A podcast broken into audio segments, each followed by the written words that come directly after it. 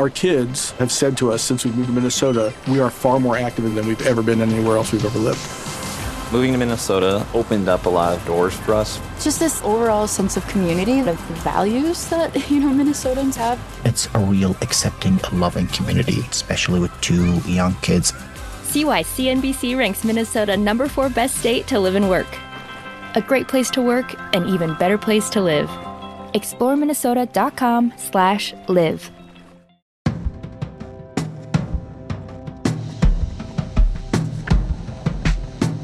Everybody. Welcome to Screen Talk. It's the holidays, and I have a special guest, our uh, film writer, Chris Lindahl. Welcome. Hello, Anne.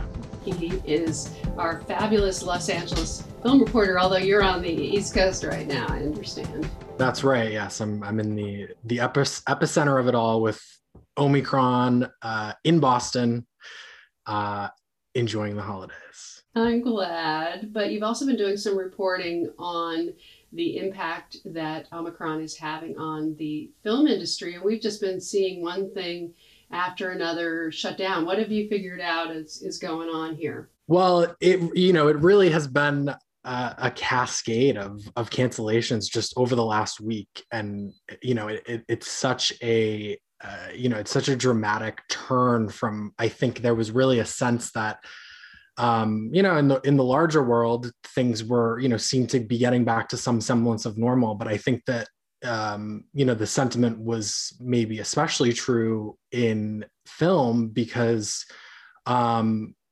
you know, there was a sense that things things could happen that that hadn't been able to happen over the last year, you know, just with kind of in-person events, in-person award shows, um, you know sundance everyone was looking forward to sundance um, as you know kind of this a little bit of a comeback in terms of being able to meet in person um, when so much of the business has been done remotely over the last almost two years now. And now we've just you know we've seen cancellations um, postponements the bafta tea not happening uh, the palm springs film awards gala not happening um, and you know i think that there's a um, you know organizers are, are looking ahead just over the next few weeks and that's where we're seeing a lot of cancellations. But i think there's just a lot of questions about you know well what about later in january? What about february when there are even more events happening? And and i think that um you know there's a lot of just wait and see right now because no one really knows how hard this is going to hit but it does seem to be uh, impacting quite a lot. Okay, well, let's talk about some of the. So, Critics' Choice has doubled down and say that, that so usually they're in this sort of breezy, uh, chilly, in fact, uh, hangar in Santa Monica, airplane hangar, um, and uh, that would almost seem preferable to being inside a hotel, which is what they're doing. Um, but they're saying they're going to go forward no matter what, right? Yeah, that's what they're saying. I mean, you know, they they left a little bit um, you know, they did leave it a little bit open-ended where I think that there is a chance that they might modify their plans um, a little bit closer to the event, which I think is that, you know, kind of first full week in January, right? They also need uh, presenters. They need people to show up. They need, they need people to show up star power to arrive. So I'm curious to see how that plays out. Yeah, I mean, you know, this is there's a lot riding on this for them, isn't there? I mean, just with the the, the Golden Globes of it all. Yeah, so you know, I think that they they're probably looking at this as you know they certainly want to approach this with a lot of caution from a health standpoint, and you know they've talked about um, you know they're requiring proof of vax, which I think at this point is just par for the course for basically leaving your house uh, if you want to go to a restaurant or a bar. Um, but they're also requiring a negative recent negative test result. They're doing social distancing, masks. Um, you know, so there's a level of preparedness there that I think they, you know, they couldn't really do much else. Um, you know and still have the show. Yeah i think they're you know they're probably waiting to see as you point out is this something that is maybe going to subside toward the beginning of january? Uh, and maybe that's when they would make the call. Yeah. So so the other the other thing sundance so when i spoke to tabitha jackson um, and kim yutani about sundance around the time of the announcement of the program um, it was pretty clear that they have everything planned out. You know, they know what the you know if this happens they do this. If this happens they do that. So if if there's a live component planned for sundance and the safety uh, concerns become so great that they can't do it then they move over to the online side. And and everybody stays home and, and does what they did last year and and watch sundance on online is that your sense yeah, I keep going back to. Um, I, I, remember at some point earlier in the pandemic, Gavin Newsom talked about a dial, and you know, you could turn the dial back and forward based on how, you know, what the needs are based on the disease progression and how prevalent it is in in whatever community. Um, and you know, and I kind of am seeing. It seems like Sundance is kind of set up for that, where everyone who's accredited even if they've indicated that they want to go in person and you know my sense is that a very large number of people are planning to go in person and i think it'll be i'm very i mean there's a reason we want to go to film festivals yeah. because we want to see the films in theaters for one thing because it's so much better. We want to see how audiences reacting no buyers and sellers definitely want to do that because it gives them a much better sense of how a movie plays and then and then the other reason and they the other reason is to is to socialize exactly. and because I, I mean if i was very lucky to be able to go to a number of film festivals this year when it was safer than it is right now. Um, and it was just so much fun. It's just so satisfying. That's what people want.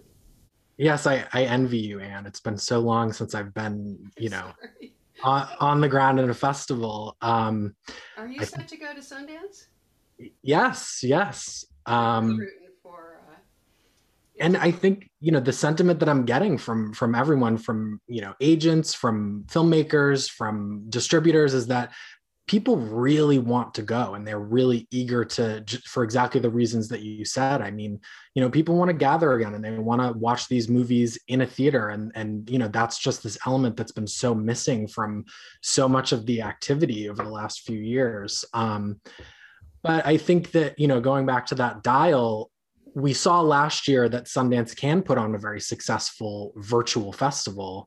Um, you know, the best one I've been to. It was great. It was great. The platform worked really well. You know, there was there was a sense of a live component where you could yes. see Q and A's and you could really feel the buzz. It felt like you were a part of something rather than just I don't know queuing something up on Netflix to watch. It was a very you know it was a special experience and and i think that they had a lot of success with that um and they like so be, being able to pull people in around the country too. They did and you know they're doing that again this year. They're having the satellite screens at art houses all around the country you know which i think is a great component and i wouldn't be surprised if that's something that outlives the pandemic um you know because that i think is a, a nice way to really highlight how um you know, when people talk about that special theatrical experience and what you can only get in a theater, that's the kind of thing that um, I think, you know, people who go to small movie theaters, art houses, that, you know, that's what they're looking for. They're looking for something really special that they can't get elsewhere. All right. So speaking of uh, that, um, oh yeah, they canceled the AFI um, top 10 celebration which is one of my favorites. But it's very much indoors. It's like every it's, it's like every top studio head and, and movie star in hollywood assembled and television and film assembled in one room um, which makes it a very special event but it also means that it would kill out kill off the entire leadership structure of hollywood in one go if there was anyone infectious in there but uh, yeah, so basically, uh, let's talk about the um, the the, uh, the, the big question here with the box office. Mm. Um, and I, I I wrote some story where I was basically explaining that box office and Oscars sort of go together, and the reason for that is that if you have a hit and if you've built a following for a movie, it means that there's a rooting interest in that movie. And if King Richard doesn't do that well at the box office or West Side Story doesn't do that well, both of them appealing to adult audiences, one of them day and date, the other one only theatrical, it just diminishes. Um, the the impact um, that it has on audiences going forward into into the Oscar race. And I think both of those films are going to do really really well. What is your sense of what's going on with the adult audience at in theaters? you know we saw with, with spider-man that you know kind of that younger uh, you know franchise driven audience is absolutely willing to go back. And and i think that that was kind of lower on the list of, of the existential questions about theatrical. Um, but yeah the, you know really there I, I think there's uh, there's still a lot of questions about will will the adult audiences go out to theaters? Um, and uh, you know it's it's interesting because I, am thinking back a few weeks ago to when Pig ended up um, on Hulu, and you know this was something that did have a theatrical release earlier, but it but it was interesting because there was so much conversation around the movie once it had hit streaming, and it was like it opened up this other audience for the movie that maybe wasn't compelled to go see it in a theater. Good point. Um, yeah and, and you know i remember like they they did um they had an interview on kcrw and you know there was just a lot of conversation about it on on social and it was almost like this you know this second uh, you know this second release is back in the race. yeah um so you know i think that there there's really this big question about how streaming might you know the role that streaming might play in in kind of the life cycle of these movies that are really meant for adult audiences. Um, I saw King Richard at, at AFI Fest, and it I think it played really, really well, and it was great. I mean, it, you know, and I think it made it a more emotional experience. But um, you know, I think there's also th- that movie is so fascinating because you know venus and serena aside it is you know it does kind of feel like the kind of movie that is certainly not really made by studios anymore. And um well they only made that one because there was identifiable brand names attached to it. With the you know the warner brothers aspect it's it's like you know they clearly are they're thinking differently about about the way that um you know the math that goes into their movies. Like it doesn't does it need to make you know does it need to break even or make a profit in the theater when they can use it as a draw to HBO Max? And um you know it kind of seems like they're leaning toward um they're leaning toward a, a an idea that no maybe it doesn't. And, and theatrical can kind of be this thing that that sets a movie apart. And then when it does end up on streaming there's this kind of higher profile to it. And it's not just another Netflix movie that lands on the service and you know kind of is amidst a bunch of different tiles of stuff, you know, The Office and you know whatever new show is out. Netflix already figured that out. I mean, they do these limited three three week theatrical runs in New York and LA, and they're they're they and they run and they have the most sophisticated um, awards uh, plat, you know uh, team working tirelessly to get as much attention for these movies as possible because they want to brand them before they get them onto the service. And they use the oscars as a marketing tool mm-hmm. basically. Um, and i think you're absolutely right that that's where we're heading. The question though is if spielberg's west side story ends up on theatrical only and people are still measuring the box office in certain in old-fashioned ways. They haven't abandoned the old metrics of success. If they look at the numbers at the box office and register that the west side story is going to make lose money right then they're still judging it on the basis of its budget versus the return. Right. And then it's painted as somewhat of a of a failure. Um you know i think that there there actually there might be some level here of you know i think that the, the decision makers are their thinking has evolved but i think that in some ways there's you know the press and, and other parts of the industry haven't exactly caught up to it because there's so much we don't know. There's so much we don't know about you know how can you put a dollar value to a movie that is you know maybe going to find its value on streaming versus something like publicly reported grosses where you kind of know like this is something that either turned a profit or it lost money. And you know it's it's all very confusing. This was something uh you know me tom brueggemann and and tyler hersko we just uh, a few weeks ago um, wrote a, a, story for our anniversary series about the, you know the changing metrics of success. And at the end of the day there's really no clear answers yet but um you know engagement is is a really big thing. I think that um, studios and streamers they they want to see that people are excited about these movies they're talking about them and and that they're really able to rise above just this sea of content that I really don't like using the word content but I know, and I was I was interested to note that when we were reporting on the shortlist yesterday, uh, the Oscar shortlists uh, dropped this week, and we'll talk about that in a minute.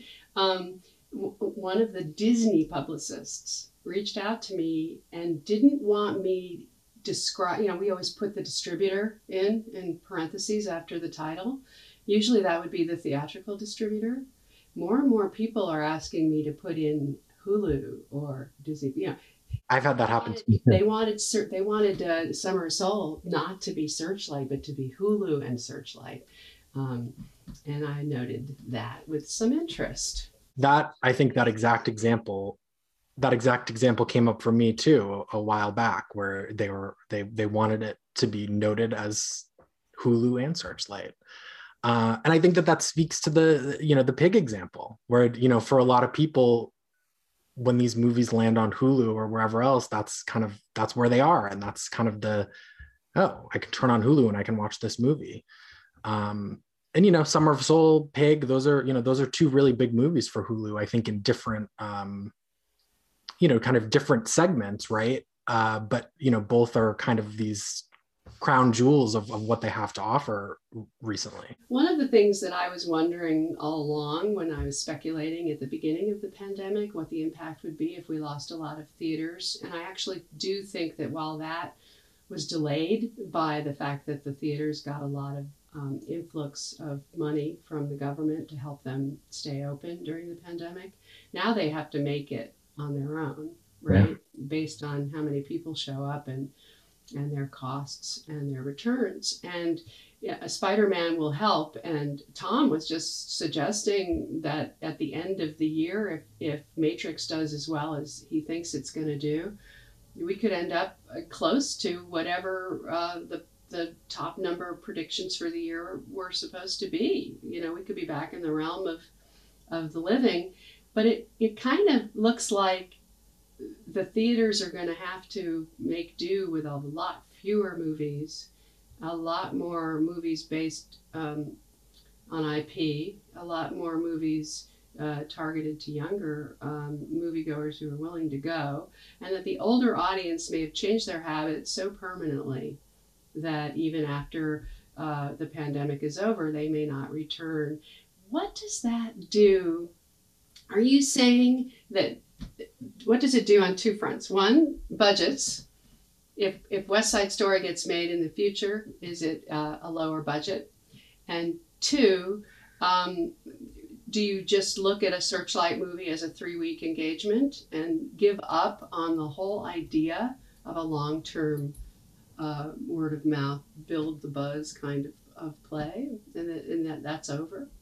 Good question i feel like this is this is the you know the key right question many well i think on the search the answer. Don't one worry. knows the answer. but on the searchlight front i think w- what's interesting is that they're they're now producing movies that will exclusively be released on hulu That's true. in addition to Television. and television in addition to the movies that will be released in theaters and then will later end up on Hulu. And that seems pretty interesting to me because I think it suggests that internally there's still some sort of distinction between a movie that is worth its you know the cost of releasing it theatrically Right. market everything and movies that are you know and also there would be some benefit for that right and movies that are for for whatever reason would be just fine or better released straight to Hulu. Um so I feel like maybe there's a I think there's a sense right now of of kind of experimentation and I imagine Disney would not although uh Bob Chapek has been pretty uh, forthright about the idea of experimenting when he referred to Shang-Chi as, you know, an interesting experiment with, with that release plan. So, you know, I think that there there is a sense that they're just trying different things and seeing what works. Um, Do you think that the model that so you know that we we know that that Warner Brothers HBO Max has abandoned the 2021 model, right? Mhm. So the day and date thing is going to be no more. I mean, they may do some that way, but it won't be uh, etched in stone. If Dune were to come out next year, uh, it would have uh, a theatrical run before it goes uh, on online. So, so presumably, are we looking at a kind of 45 day window for most movies going forward for most of the studios, except for Universal, which has a 17 day window? I think it. I think it. I think it'll vary. I think 45 will maybe rep- represent the longest window, uh, unless uh, you know, unless you have kind of certain. 90 days. It could be 90 days for you know the certain filmmakers who are you know able. Yes, exactly. Uh, the exception to the rule, though. Um, you know, I, I think there's there's also this interesting question where I think a lot of people. Um, you know who are not us closely watching every turn of the screw and you know when the when windows change and when the release dates change i think that there's some confusion about all right i know that this movie i've heard about this particular movie but i don't really know exactly where i can watch it. Is it in theaters? Is it is it on streaming? When is it going to be available on streaming? Do i have to pay extra for it? Uh, and, and I think that that is that's confusing to to audiences Yeah, who Nora are and I, the other day, so my PlayStation is isn't working right now. I use the PlayStation to play videos. We wanted to watch Meet Me in St. Louis, which I have a DVD. Of course, it's like my favorite movie of all time, my favorite Christmas movie of all time. I laugh, I cry, I sing, you know. But but the but the trick was to Nora figured it out. Finally, she got on the um, on the Apple remote and she just said the name of the movie, you know, into it and it gave you the options. And yes, you could see it on HBO Max. That's where you could see it without paying for it. So that's the trick, is to is to search and see what they tell you. Because I have a number of subscriptions that would work. Uh, I'd rather not pay. yeah i think that uh you know in that example it's kind of like you know the, the the path of least resistance let you know let the machine do the work for you right it's just we shouldn't fight we shouldn't fight these things anymore All right. So what about the budgets, though? Do you, so you what we don't know, what we're talking about is we do not know a how many theaters are going to survive. how many of the is Cineworld going to go bankrupt, right? Yeah. Meanwhile, you know, Adam Aron of of uh, AMC fame is like cheering the Spider-Man numbers as if he's somehow vindicated by this movie doing well at the box office. Of course, Right. Marvel movies do well at the box office. That's not news. no not the at all The rest of the movies that have to do well. yeah I, I wasn't very yeah the, adam aron's comments were very interesting to me because it it just I, I don't think i don't think anyone thought that spider-man would do poorly it, I mean, it did very well. It did so well, and I think maybe the extent of how well it did it was, uh, you know, a surprise. Not evidence of health. It's an No. evidence of something terribly wrong, actually. Marvel Yeah. movies are the only movies that are doing business is not good. I'm exaggerating, but the they're the only big big spectacle movies like Dune and uh, the, the exception would be um, uh, Free Guy, but that has a, vi- a visual effects component too. It has scale to it. You know, I think it, it's hard to say about the budgets because I think that um, it, it all goes back to that question of we don't know the value of, you know, a given movie on streaming exactly when the goals are keep subscribers and attract new ones. And, uh, you know, it, it's hard to say because I think that, you know, I mean, we saw, I mean, what was, um, uh red red notice right? The the ryan reynolds netflix movie. I mean that was what? I think it was 200 million dollars. It was it was very expensive. And you know that's a movie where theatrical had no as on Netflix. Yeah, this is part of the question. Netflix's metrics and numbers and n- number of subscribers are so large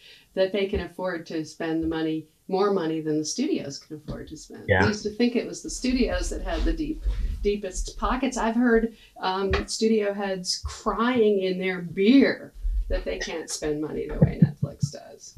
yeah netflix is in a very fortunate position uh so you know maybe i, I think maybe theatrical could be not only just a, a- piece to kind of raise the profile of a movie before it ends up on streaming but it could also you know there could be a part of that where all right we want to make some of our we want to bring in some money that way and then it goes on streaming and then it you know it becomes you know uh, the the value of it on streaming is you know maybe it, it, there's not as much pressure on it because it did bring in a little bit at the theaters less than traditionally they would have liked but um, you know it might take a little bit of the pressure off of it and, and it, it could allow them to spend netflix kind of money if they have that you know two part release plan yeah, yeah. When I did talk to the art house exhibitors, uh, distributors in, in Cannes, they told me that they had simply, when they crunch the numbers on any kind of budget or any kind of acquisition cost, they simply have taken X percent off of what they expect to get at the theaters. It's like 30% or whatever it was. And then the other uh, distrib- distributor was saying that the revenues they get from all the other different streams online is is much bigger so that's how it's playing out. It's just the theaters that are left, you know, short. And I still think that it's um it's a shame uh, because they. Here's the other question: um, safety in theaters. Um, they did some studies. Uh, these were revealed at CinemaCon.